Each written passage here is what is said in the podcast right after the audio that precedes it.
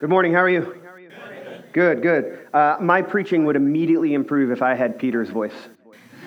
Um, and I'm still waiting on an audio Bible from you. I need you to just read the Bible and I'll listen to you every day. Lord, I will be more faithful in Bible reading if I can just listen to the Peter Welker audio version. Great. Uh, open your Bibles if you haven't already done so to Acts chapter 13. Lots of scripture. I know your feet kind of got sore having to stand the whole time to, to hear all that read. Um, and so I want to jump right in. That way you get home in time for dinner tomorrow. Let's take a look at. That's not funny. I'm not making a joke. All right. Chapter 13, verse 13. Now, Paul and his companions set sail from Paphos and came to Perga in Pamphylia. And John left them and returned to Jerusalem. But they went on from Perga and came to Antioch in Pisidia.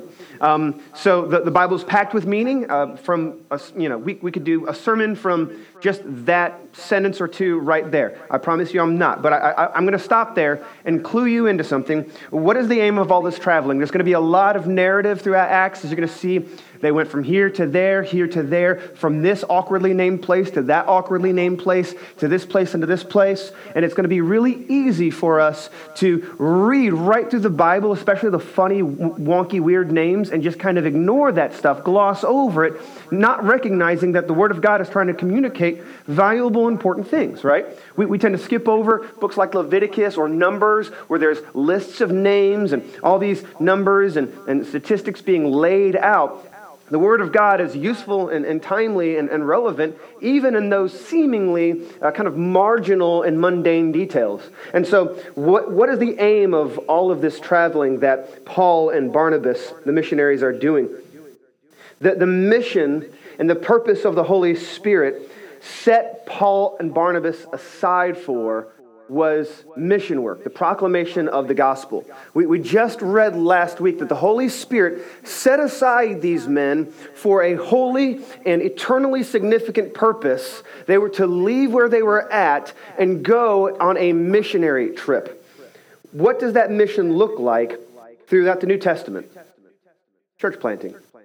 All right? This is not a, a tirade against the, the modern view. I'm, I'm, not critiquing the modern view of doing mission trips to go and build um, uh, blind or deaf kids' schools or going to do puppet shows at, at, at a, you know, uh, at an orphanage somewhere in Czechoslovakia or, or Yugoslavia or someplace like that. Uh, this is, this is not a critique of that, but this is a statement that we can derive from the Bible that God's purposes, his, his strategy for what, what, what we call mission, his, his primary overarching strategy for mission missionaries is to go and plant churches.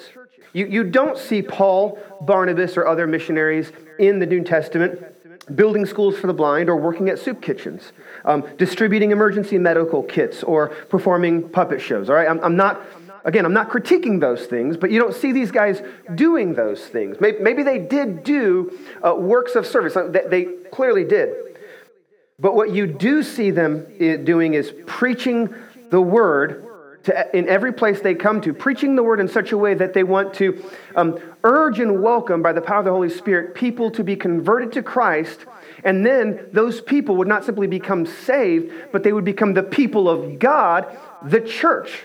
And then you also see Paul and Barnabas and other missionaries raising up leaders, training and discipling them in all that Jesus has commanded them. And once there's a church, a vibrant body of believers under the qualified care, preaching, teaching, and governance of qualified elders, then Paul and Barnabas and other missionaries will pick up and they'll move elsewhere to go to new people who have not yet heard the news of Jesus. And what are they going to do there? Plant churches. All of this traveling is a mission trip to plant churches. And then the outcome of planting a church in Pamphylia or Perga or Antioch or Rome, the, the, the outcome that God is really driving at is to see that rather than the missionary showing up and doing all of these works for maybe limited times, right? The outcome he's looking for is to plant a church in Uganda or Scotland, where people who live in that culture will come to know Jesus they weren't part of God's people, and now they are God's people, and now they are God's people as the church in that community. That's when you see schools for the blind, schools for the deaf. Deaf. That's when you start to see puppet shows and orphanages uh, happening, that sort of thing. It was ominous. Um, that, that's when you start to see soup kitchens abounding because then in that community, the people of God doing the works of Jesus, carrying the words of Jesus, that's when that stuff gets done. And so this is Paul and Barnabas. They are church planting. They are going about church planting. I want to encourage you just with just with this opening few sentences that you are part of the legacy of what God has been doing and planning for since the beginning. You are part of the legacy of the apostle Paul, of Barnabas, of John Mark who's with them. All right? You, are part of the church planting legacy of God, the Holy Spirit, proclaiming the gospel to all the nations of the world. This is an important key point um, today in this passage. I don't want you to miss it because I'm gonna, we want to ask and answer the question today and practically every day, which is what is, what is God doing? That is, we're going to look and see, and Paul's going to preach a message, and all he's going to do is say, let me tell you what God has done. Let me tell you what God is doing. Let me tell you what He's going to do because of these things.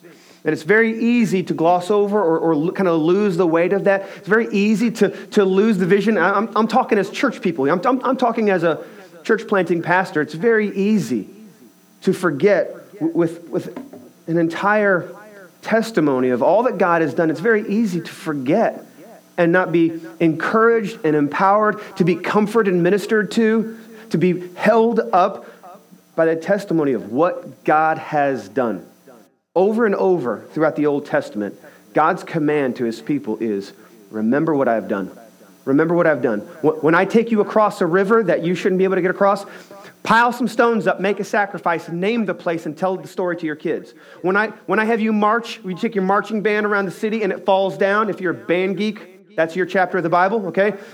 When, when, when I lead you through that, you're going to name the place and write the story down and tell the story. Joshua, as he's handing over kind of his governing authority of the people of Israel at the end of his life, he, he tells them, Don't forget all that God has done. Joshua's sermon, eh, when you read that book when, he, when he's done, he preaches an entire sermon. Just It's just a history lesson. This is what God has done. We are the people of this God. This is what He has done. This is what He's doing. This is where He's taking us. Don't forget it. Teach it to your children. Write songs about Him. Write songs about the glory, His faithfulness of what He's brought us to and through and into. This is our God. Don't forget what He has done. What is God doing? We, uh, we want to ask and answer that question uh, because it is encouraging. Um, it's extraordinary, it's significant. In brief, the answer to what has God done is this what God has done is what He's always done. It's what He is always doing and what He always will do. God is faithfully executing His ongoing plan to rescue and redeem this world. His ongoing, ever faithful, never ending until his kingdom comes plan is to rescue and redeem a world that he made good, but it fell and was fractured by sin. He is working inexorably, all right? I'm geeky $20 word, inexorably, unstoppable, right? Just mercilessly, although he is a merciful God, just mercilessly moving forward. Nothing will thwart, stop, hinder, slow down God's inexorable, inexorable plan and movement toward redemption of his people, toward the full and complete revelation to the world of his glory. That is what God is doing. Now, that's a big, broad, theological, preacher in the pulpit type of answer to that uh, question. What is God doing? Um, Paul is going to teach a very practical history lesson, a very practical history lesson that is just dripping with the gospel. So let's take a look at that. And on the Sabbath day, they went to the synagogue, synagogue and sat down. After the reading from the law and prophets, the rulers of the synagogue sent a message to them, saying, Brothers, if you have any word of encouragement for the people, say it. The, the world is asking this question. The world is asking, even if they don't know that they're asking this question, every human being who's ever had breath in their lungs and, and blood flowing through their veins, ever, ever lasted long enough in this existence of this world, every single human being has asked this. They're going, is there any encouragement here? What's the meaning of this? What's, what's happening? What, what, what is God doing? Is there a God? If He is, what is He doing? What's He like? What does He think about me? Am I okay? Is there any end to this? Is there any, any reconciliation, any healing? Is there an answer to this? The world is asking and seeking from every person, everything, and every new idea or initiative. We, we go to philosophy, we go to religion, we go to governments and elected officials. We, we look to, we've looked to kings, to media, to science and education, and we go to everything we can and we ask the question Do you have any word of encouragement for me? You, you have any kind of significant, lasting, meaningful foundation for me to understand what's going on? We tell, we, we ask the world. We, we say, Tell us that it'll, it'll be okay. Answer our questions. Fulfill our hunger for food, our thirst for drink. Make us feel safe with weapons or safety protocols or security systems or governments. We ask, we look for and seek encouragement. We say and plead with new leaders, new presidents, new gurus, new self help teachers. Please make me feel safe. Please make me feel worthy. Please make me feel valuable. Protect me from my fear of mortality. Tell me the secret plan for, for dieting, for exercise. Show me the medical procedure that might eke out a few more years of longevity. The, the trick to not getting cancer, the biological code to stop aging. We look around our world and we plead, give me some encouragement. We, we look to all, all manner of things, all manner of things, saying, please cure me of my shame. Please cure me of my sense of failure. Tell me I'm beautiful because I fear the ugliness of my soul that I sense. Explain to me what to do with my fear, my failure, my guilt. How do I purge my mind of the things that I've seen and heard? Tell me that, that, that if there is a God, tell me that He approves of me. Tell me that I'm not wrong in His eyes. Tell me how to, how to fix this. Tell me what I can do to placate Him. Because in my heart of hearts, when I really get down to it, I know there's no way an actual holy, righteous God that can create things by the powers, there's no way he really thinks that I belong on his team. What would he want from me? I, I, got nothing to bring him. Tell me that God is okay with me. And if he's not okay with me, how do I get there? Do you have any word of encouragement? The world asks this, as I said, of philosophy. We, we go to philosophy, to medicine, to technology. We ask it of money. We ask it of entertainment. We, we, uh, of vacations, of careers, of education. We, we look to our parents. We look to our children, to sports, governments, to science. We take these things by the lapel and we plead, shaking with them. Have you any word of encouragement for me? Tell me what's happening. What is going on here? What does the future hold? What's the meaning here? Do you have any word of encouragement? Validate me. Kill my fear. Show the way. Settle my soul. And here, to this question, to this prompting, by the Jews, of the synagogue telling Paul, if you have any word of encouragement, tell, us, tell it to us now. Here's the Holy Spirit's response to us via his servant Paul. Verse 16. So Paul stood up, and motioning with his hand, he said, Men of Israel, and you who fear God, listen. The, peop- the, the God of this people, Israel, chose our fathers and made the people great during their stay in the land of Egypt. And with uplifted arm, he led them out of it. And for about 40 years, he put up with them in the wilderness. And after destroying seven nations in the land of Canaan, he gave them their land as an inheritance.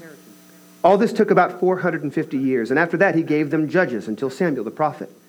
Then they asked for a king, and God gave them Saul, the son of Kish, a man of the tribe of Benjamin, for 40 years. And when he had removed him, he raised up David to be their king, of whom he testified and said, I have found in David, the son of Jesse, a man after my heart, who will do all my will. Of this man, of this man's offspring, God has brought to Israel a Savior, Jesus, as he promised. Before his coming, John had proclaimed a baptism of repentance to all the people of Israel. And as John was finishing his course, he said, What do you suppose that I am? I'm not he. No.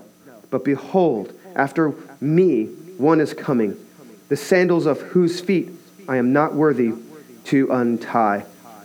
this history lesson, look at what God is providing to the people of Israel. He, he is responding to the needs of the people of Israel. You can see through this thread, it's, it's a really quick summary, but if you read the, the Old Testament and you see the narrative, God's people are God's people. It says, You'll be my people, and I will be your God. And, and that's all we've ever really needed. But we are people who look to the world rather than God. We look to the things that are created and go, Do you have any word of encouragement for me? So the people of Israel are in Egypt and they're enslaved. And what do they think they need? What will save them and give their lives meaning? Freedom from oppression from the Egyptian rulers. So God gives that to them. Where does that take them? To the wilderness. Now they're free and they're, they're no better off. All right, they are better off, but they, they're still blind to the fact that they had God Almighty as their God in Egypt in slavery, and, and they're still not in their freedom looking to God Almighty as their source, as their healing, as their validity, as their significance, as their salvation. It doesn't matter where you go, it, it, whether you are in slavery or free, we're, we're still enslaved to something. And, and they're looking to freedom. What, what does God then do? He, he gives to them he gives to them um, the land of Canaan. Well, what we need is we don't need to be in this desert. What will save us will be land, will be kingdoms, will be cities, a fertile land where we can make a way for ourselves. And God, God says, I'm going to give that to you, but stop looking to these things to save you. Because you're, you're not going to be any better just because you've changed location. But I'll, I'll give that to you. I'll provide, I'll respond. I've got a plan. I'm working for your good. And so he takes them to the land. And what do they do? They forget him over and over and over again. So they say, We need some people to tell us what to do. So he sends them judges. That we need some people to tell us what's up. And, and what do we do with the judges? We ignore them. All right, God's people ignore the judges over and over again. And then we, we, we know what will fix this. We need a king. Right? We, other nations have kings. They're really super awesome. That, that, that king looks like Chuck Norris, and this they got a Steven Seagal type over there. They have an Arnold Schwarzenegger. We need a king to, to rule us and, and to provide and protect for us. That's what's going to solve our problems. And God goes, you, you do need a king, but not the one you're at. All right, I'll give you Saul. Let me, let me show you that all the things you are pleading for and wanting aren't going to fill you up and actually serve you in the fullest sense that you think it's going to. It's not, he's like, here's Saul. Oh, we don't like Saul. I, I, I know. Here's David. David's a man after God's own heart. And they soon realize that David's a man of war. He's got some of the bloodiest hands in all of the biblical history. He, and yet, he, as, as a guy who God himself goes, that, that guy's a man, as good as he is, he still dies. He's a terrible father. His son, his sons rise up and rebel against him. He's got political strife. He, he murders his own cousin to try to cover up the fact that he impregnated his cousin's wife while his cousin was away at war. All right? So you think you're a wreck, you're like, oh, God must not be happy with me. I haven't read my Bible very well this week. All right? You're in good, you're in good company with David, who murders his cousin all right, and sleeps with a woman who does not belong to him. All right? You're in good company there. A, a king won't do. God, you, talk to, to us directly. We have a king, we got law, we got these judges. Just talk to us and goes, okay, that's all I've been doing. All right, I'm going to send you guys, and they're going to tell you exactly what I say. The prophets. And what do we do with them? We murder them. We kill the prophets. God, talk to us. God is not happy. Repent and turn. You are facing judgment discipline at the hand of righteous God who loves you, and you are whoring yourselves out of, as a people, searching for other gods, searching for other kingdoms, searching for other things and idols. Turn toward the Lord. That's a terrible message. We don't like that. God would never say that to us. Kill him. Throughout the Old Testament, throughout the narrative, throughout the history that, that Paul is preaching here, we see this outplay of us as human beings going, do you have any word of encouragement? Will you please save us? Will you please fix this? Will you please redeem and restore it? Will, will, will you, will you help us? But we, we don't, don't really. We, we go and grab kings and prophets. We, we, t- we, we grab for land. We grab for money. We grab for power. We grab for popularity. We, we grab for everything else and we shake it by its lapels and go, Make me significant. Give my life meaning. Give me eternality. And nothing we can lay hold of with our hands in this world can stand up to the weight of what we're putting on it. because none of those things can give us that meaning. Paul is teaching history lesson. What he's doing, he's going, word of encouragement, let me tell you what God has done. Let me tell you what God has done. This is what God has been doing and what occurs here in your midst on Sundays. What, what occurs and possibly should occur more sometimes than it is in your community groups, possibly not taking place enough in your DNA groups or in your shared coffees or meals with one another as, as a Christian family. What should be taking place in your text messages, emails, and Facebook statuses? What should be happening? Telling one another, teaching one another, reminding one another what God has done.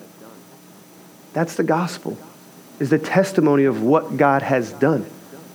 You're, you're surrounding yourselves with one another. Uh, my church, we're, we're doing the same thing. And so much of the time we wonder if we're actually getting any traction with the spinning of our wheels and in our relationships with one, with one, one another. I'm praying, trying to encourage one another. I, I need a brother. Can you please come and hang out with me? Can you please pray with me? Can you counsel me? Can you help me? What better, what better gift do you have to offer to your brothers and sisters in Christ who need encouragement than to go, let me assure you of what God has done. Let me take you to what he's done, what he's doing, and what he's promised he will accomplish. If all of this is what he's done and he promised to do, and he did it faithfully and perfectly, how much more can we hope in all that he has yet to do? He's faithful. We can put our hope in him. He's got a perfect track record. That we would sit under what Hebrews chapter 10 says. We, we often proof text this verse and go, Where's Bible verse that says you're supposed to go to church? Thou shalt go to, well, Hebrews 10, right? Let's not neglect the gathering, right? So you better come to Sunday morning service because it says right there, let's not neglect coming together on Sundays. That's true. That's helpful. That's good. But let, let's take what Hebrews 10 very, very seriously. The writer says, Since we have a great high priest over the house of God, let us draw near with a true heart in full assurance of faith, with our hearts sprinkled clean from an evil conscience and our bodies washed with pure water. Let us hold fast the confession of our hope without wavering, for he who promised is faithful. And let us consider how to stir one another up. Stir one another to love and good works, not neglecting to meet together, as is the habit of some, but encouraging one another. And all the more as you see the day drawing near. The heart of Christian encouragement, the heart of encouragement in the Christian community, the people of God, is learning, knowing, remembering, and reminding ourselves what God has done. God reveals himself through talking and doing. He speaks and communicates, and he demonstrates the truth of what he said through his faithful action. With all of the emphasis on education in, in America, we Americans are. Um, are relatively poor students. All the money we just throw at education, we're, we're still just not really, again, getting up the hill as far as education. We're, not, we're just not seeing a culture and a value in our students or our parents or even some of our teachers to, and I, former high school English teacher. I taught for 10 years, so I'm not, any of you are teachers, I'm not capping on you. I, you guys are in the trenches. God bless you, okay? But there's still just not this value even though we throw all this money and marketing toward education, we, there's not a value to be good students. And what is a student? It's a disciple. That's what a student is a disciple, a follower, someone who's going, please teach me. I will trust you as the expert, and I will model myself and, and learn and take in and then apply what you've taught me. And Christians are supposed to be students, we're supposed to be disciples. American Christians tend to not be very good students. What Paul offers and he offers it because it's needed for encouragement, is a history lesson. And I pray that his history lesson, his teaching of us, we would take heart and have a value as students for what God wants to teach us through our brother Paul. Among the things that Christians in America tend to be poor students in are theology and history. We, we tend, uh, this is, I'm talking about church family, not just us, all right? I'm not holding GCC or my own church, RCC, uh, up as the paragon of, of, of, the example of how it's supposed to be, and everyone else is losers, right? But I'm critiquing just the, the, the wide family of the American church. And, and church after church, it, it may, for, for a large majority of the time, it may be disheartening to come in and see that from, from the pastor to the people, that clear line drawing theology that unabashedly, lovingly, and humbly preaches Jesus and his theology from the Bible in a clear, meaningful way, it's, it's, it's weak a lot of the time.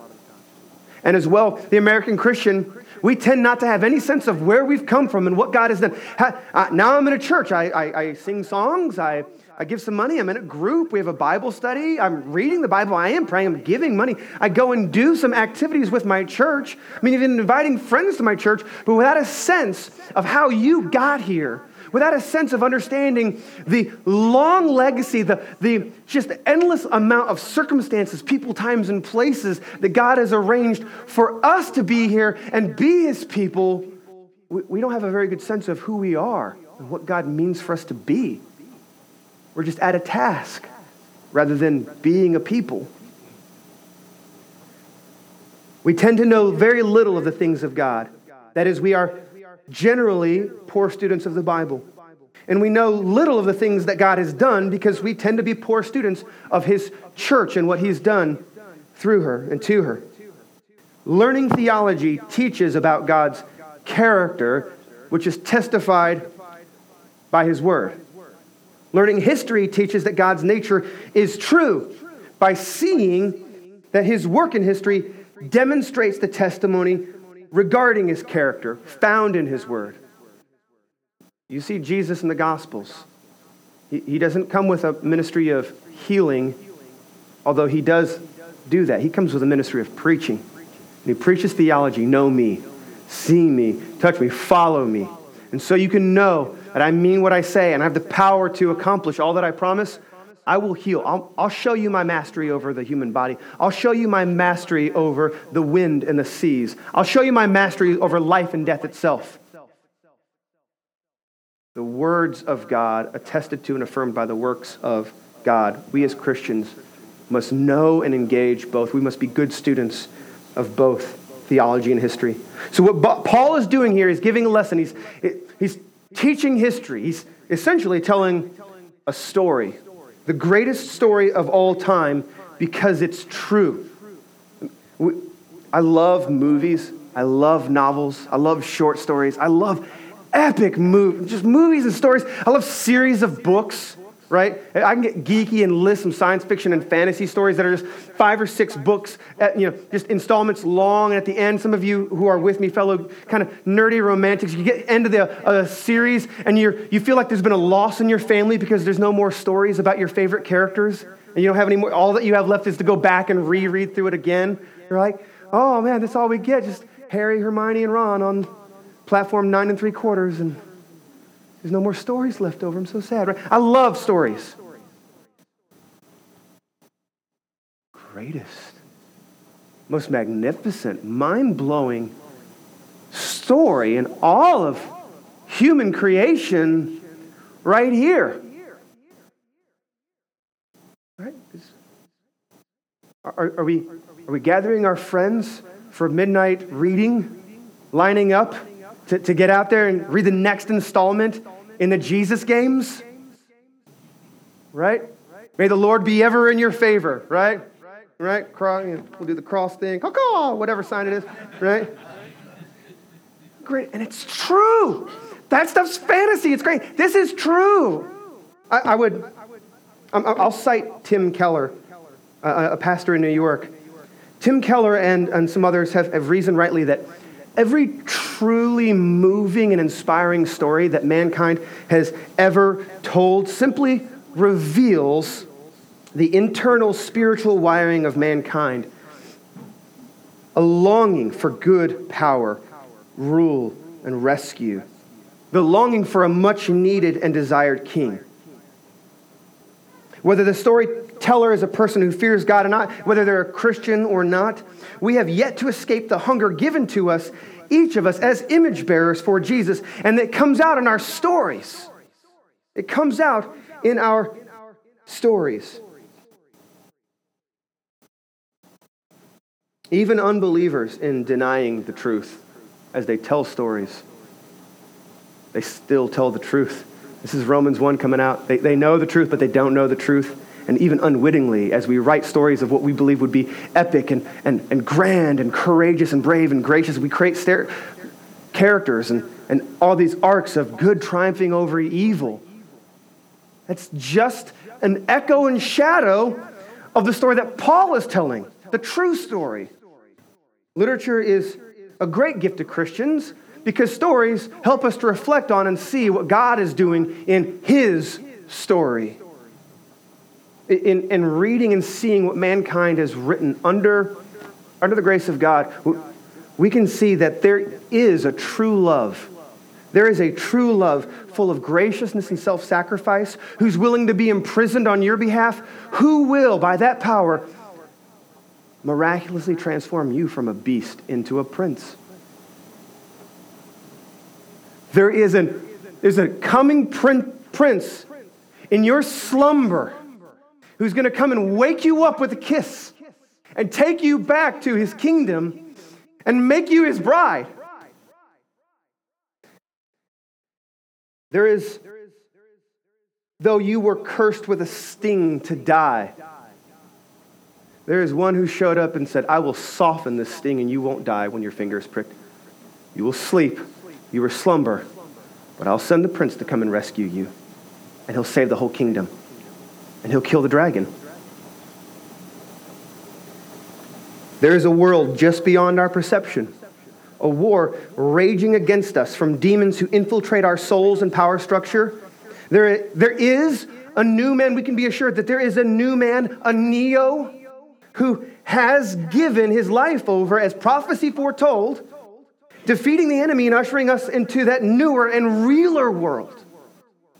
Do you see this? As Christians, we get to embrace like movies and literature because we, as long as we have eyes to see and perceive, ears to hear and understand, we'll actually see that it's just echoes, just shadows. This history lesson that God, Paul is preaching to us. It's just, an echo of what God is doing, of what God has done. Story after story shows us our need and therefore our value for things like sacrifice, redemption, forgiveness, grace, justice, protection, and hope. Those are values, humankind, whether you're Christian or not, those are things we all value, those are things that we esteem. And it just shows the underlying hunger of every human being for what some of us will accept and receive, and what many of us will deny and reject because we'll look to other things and created men, created women, created objects for that salvation. Paul's story is the best. It's history. It's what we call the meta narrative of the Bible, this, this whole passage there that we just read. That is to say, when, when we pick this up, this isn't 66 books, separate, different books that were tossed together um, because they talk about things that God has said that will lead us to a life of ease or happiness or comfort, convenience, a, a way to avoid trial and tribulation or suffering. The Bible is 66 separate but united books telling one story. Just one story. It's what we call the meta narrative of the Bible. The whole story is that God established a plan to address the fracturing, the breaking, the spoiling of his creation by sin, and that he would forgive and redeem mankind and the world he gave mankind to. That he would mend the relationship between holy God and sinful, wicked man by sending Jesus, the God man. That's, that's the overarching meta. That's what the story is all about. And it is rich and far better than our wildest dreams can come up with. Paul's story, by the way, takes place. He, he takes the people of the synagogue through these stories. By the way, these are stories that these people, they're religious people, they're church people. They're very well acquainted with the Torah, with the histories. What he's doing is he's, he's drawing them to see what they've already learned and see it rightly. He's going, You know who Moses is. You know who Joshua is. You, you know who the judges were. The kings. We love those guys. The, the prophets. Sorry, bros. We, sorry about the whole killing you thing, right? But we know these stories. And Paul is saying, let us, let me walk you through and have you see what God is doing. And you see what God is doing, but you're not perceiving what God is doing. You're hearing what God is doing, but you're not understanding and listening to what God is doing because you missed the point.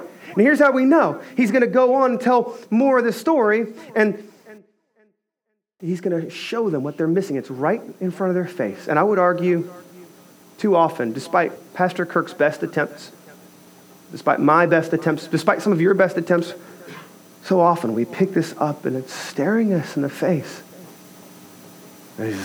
Our eyes are blind, our ears are deaf, When we're dumb and we're slow, we're resistant, failing to recognize the weight and the glory and the security and the encouragement, the power of what God has done. So that's, that's what he's going to do. In fact, he's going to show them Jesus. He's taking them right to Jesus. Look at verse 26. He says, Brothers, sons of the family of Abraham, and those among you who fear God, to us has been sent a message of this salvation. For those who live in Jerusalem and their rulers, because they did not recognize him nor understand the utterances of the prophets, which are read every Sabbath, fulfilled them by condemning him. And though they found in him no guilt worthy of death, they asked Pilate to have him executed. And when they'd carried out all that was written of him, they took him down from the tree and laid him in a tomb. But God raised him from the dead. Interesting, by the way, I don't have this written in my notes. Just interesting that the message, the early message of Acts chapter 2, the early message, the early preaching of the church, um, it, it, was the spreading of the news that Jesus was alive. That was the gospel. That, that, was, the, that was the unbelievable. Jesus is alive.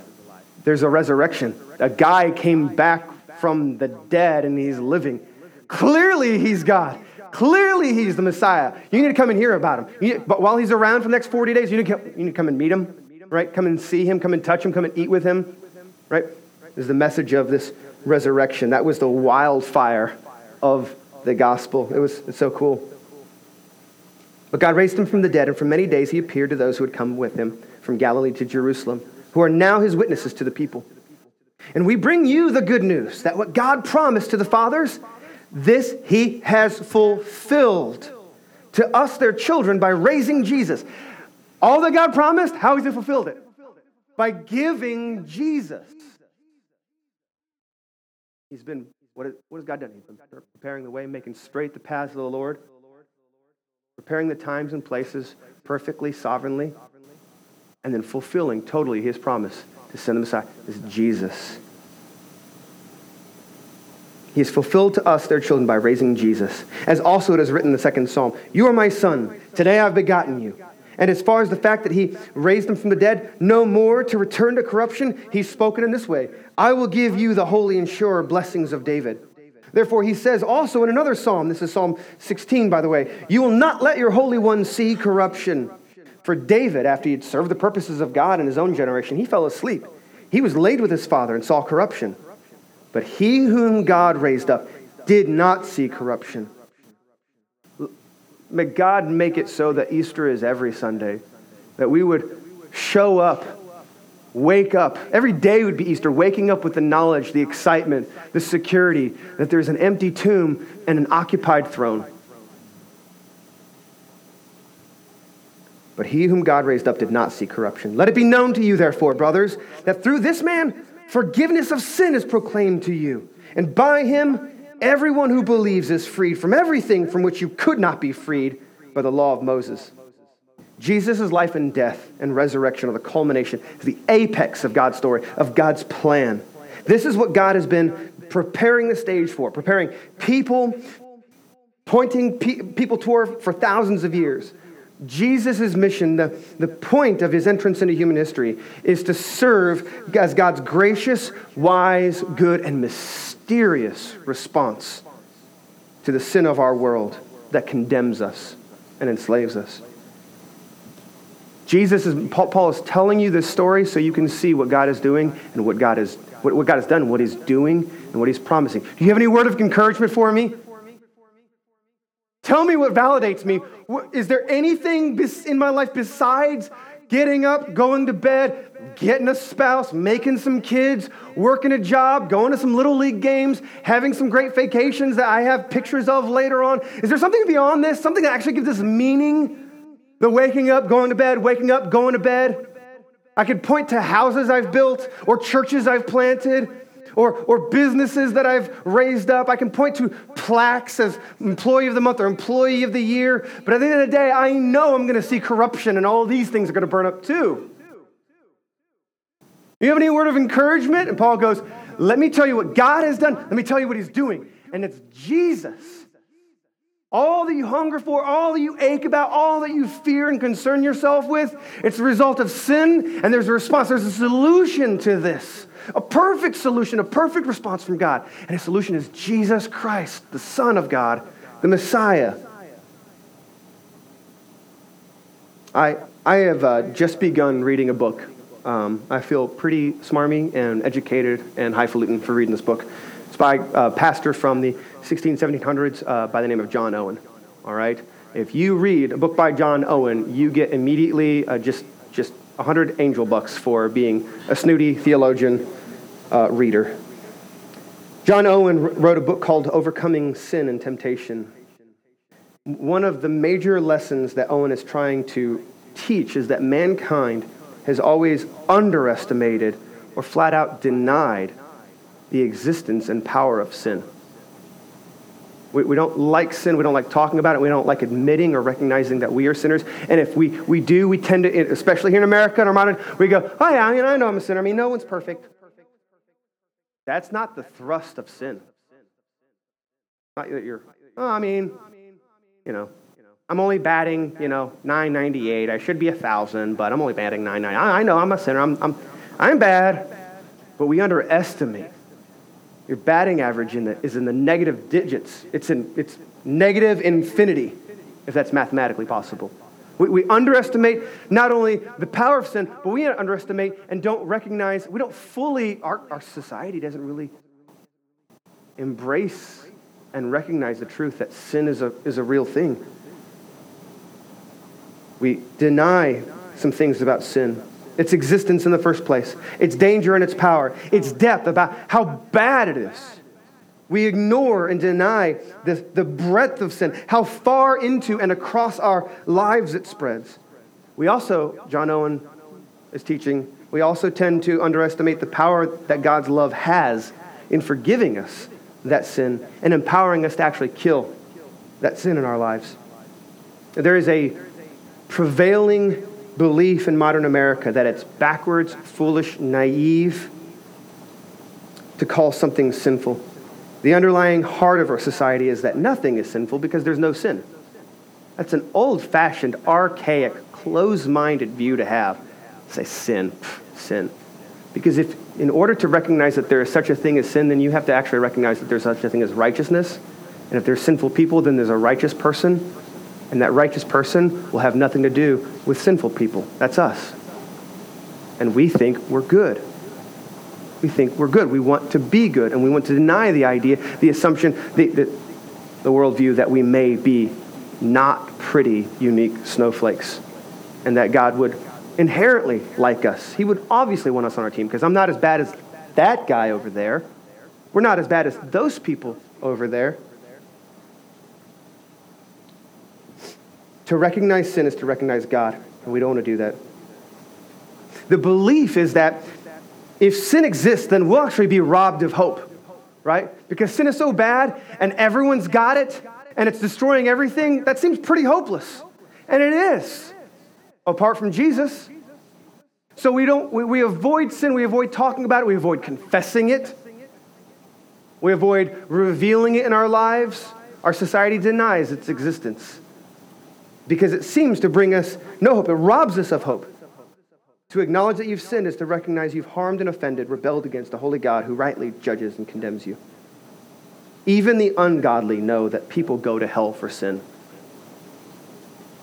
What ungodly people don't understand, and they need to be under, made under, to understand,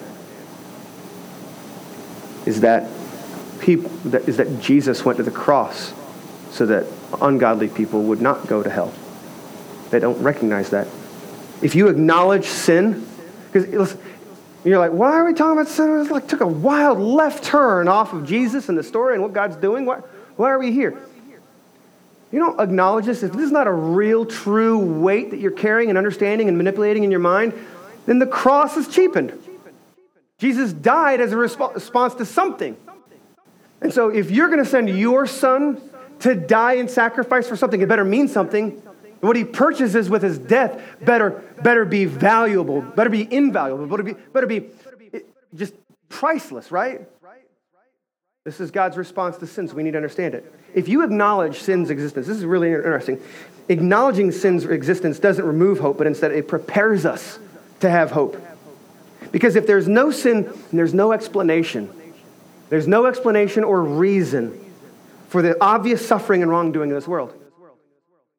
If there's no such thing as sin, we have no explanation for what's going on around us and in us. We, we, if we reject sin, then we have to put on our black turtleneck sweater, sweaters, right? Put on a, a, little, you know, side cap, smoke cigarettes, and shrug our shoulders and go, oh, c'est la vie, all right? And, oh, that's just life, right? Tornado sweeps through a town, kills hundreds of people, destroys homes. Well, there's no sin in the world. I mean, it's just, just what happens, right? Guy shows up at a UPS office, blows away 20 people, right? Ruins and destroys lives, takes his own life, leaves a wake of destruction, terror, sadness, and brokenness. Well, I mean, I just, that's what happens. Well, that, that was sin. That's an old, archaic thing. There's no sin. This is what happened. There's no explanation then? There's no why? How did that happen? How can we prevent it? How can it be solved? How can, it be, how can we be rescued from this? The why that we constantly ask, but with no sin, there's no why. With no sin, there's no hope, no comfort, no reliable belief that the world around us, including our own lives, will ever be repaired or healed because there's nothing to be healed or repaired from. Sin is real, and acknowledging it in our lives, in our world, prepares us for hope. It might not give us hope, but it prepares us to receive hope. Of what use is the view that there is no such thing as sin? Of what use is that then in the oncology ward of a hospital? Right, well, that's cancer. Well, it happens. What use is that in the viewing room of the funeral parlor? Crying and weeping, I've lost, I've lost my loved one. What do I do? Where, where is he? Where is she? Where is she going? How do I think about it? Well, who knows? Why did they die? Well, clearly not sin. That doesn't exist. That's a fairy tale made up by religious people who need a safety blanket because they're too afraid of, to face the world, right? So there's no such thing as sin. That just happens. People die. Circle of life. Ask Mufasa. What good is that? It's of no use, and therefore it leads to no hope. In the darkened bedroom of a lonely, abused child, how is that useful? How is that good? Of what use is this high minded, sophisticated view to a military veteran returning home from a world of IEDs, starvation, violence, despair, rape, theft, and constant danger? A poor man or woman suffering from PTSD and guilt over the fact that I survived and my friend next to me did not. If there's no sin, then all we have to go is happens. I guess time's going to have to heal all wounds, bro. Try to get a job. Try to acclimate yourself back into this life. As well, if there isn't any such thing as sin, then the, obs- the observable behaviors of men and women that we see as wrong and evil, there, there's no reason, there's no logical reason, there's no imperative to intervene. If there's no such thing as sin, why should we intervene, speak up, say anything? Why should we step between the strong as they eat the weak? Why in the world would we ever try to halt the advantage taking of the rich over the poor? Why would we ever speak up and oppose the big taking from the little? That's just the just nature, man. That's the evolutionary cycle. There's no sin, there's no right or wrong there. If there is no sin, and there's no intervention, there's no hope for intervention. If there is no such thing as sin, why have a police force or a government or any laws whatsoever? Because what I believe I would like to do, how dare you stand in my way as I take from this person who has something I want? That's not wrong. That's not sin. But if there is sin, then we have actually a hope that there is intervention. And not simply from humankind, but that there is a divine intervention to protect and forgive and stamp out and conquer sin, which leads to death. If there isn't sin, there isn't really anything wrong. But the very essence of our minds our bodies, our souls cry out in opposition. What on earth is happening? How did it get this way? There's something wrong. Why cancer? Why a miscarriage? Why doesn't he love me anymore? Why do I keep hurting myself? Why, why do I keep shoving people away? How will this abusive cycle ever end? When will this nightmare end? Will it ever get better? Will I ever see any justice in my life for the wrongs done against me? Is there any way I can ever be forgiven for the great wrongs in my life? Is there any way to get clean to my shame and my guilt? Now, there is sin. And God's story, what He's been doing, is faithfully and inexorably, sovereignly, authoritatively, powerfully, wisely, graciously, and justice, justly acting in human history, providing the culminating response to our sin and our destruction, which is Jesus Christ. Acknowledging sin doesn't rob us of hope, it prepares it. The hope of Jesus. Jesus is God's response to sin. Sinners must answer for sin. Justice has to be done. So Jesus receives that justice for us.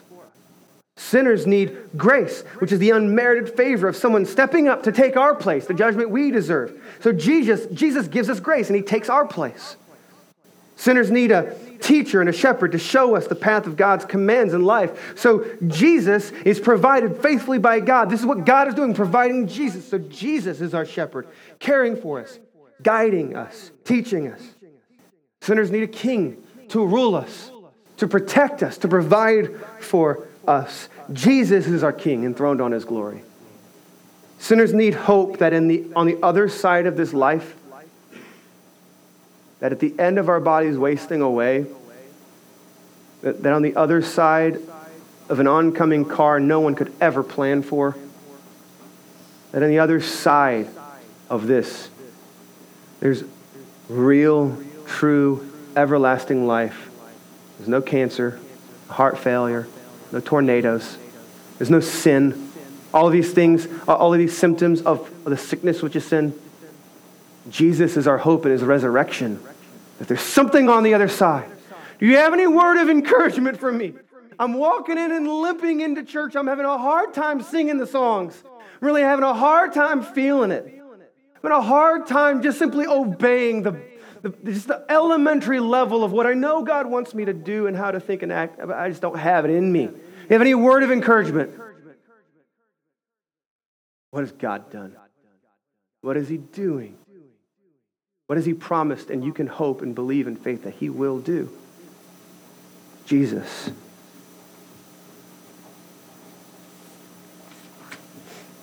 God has a planned and thoughtful response to sin.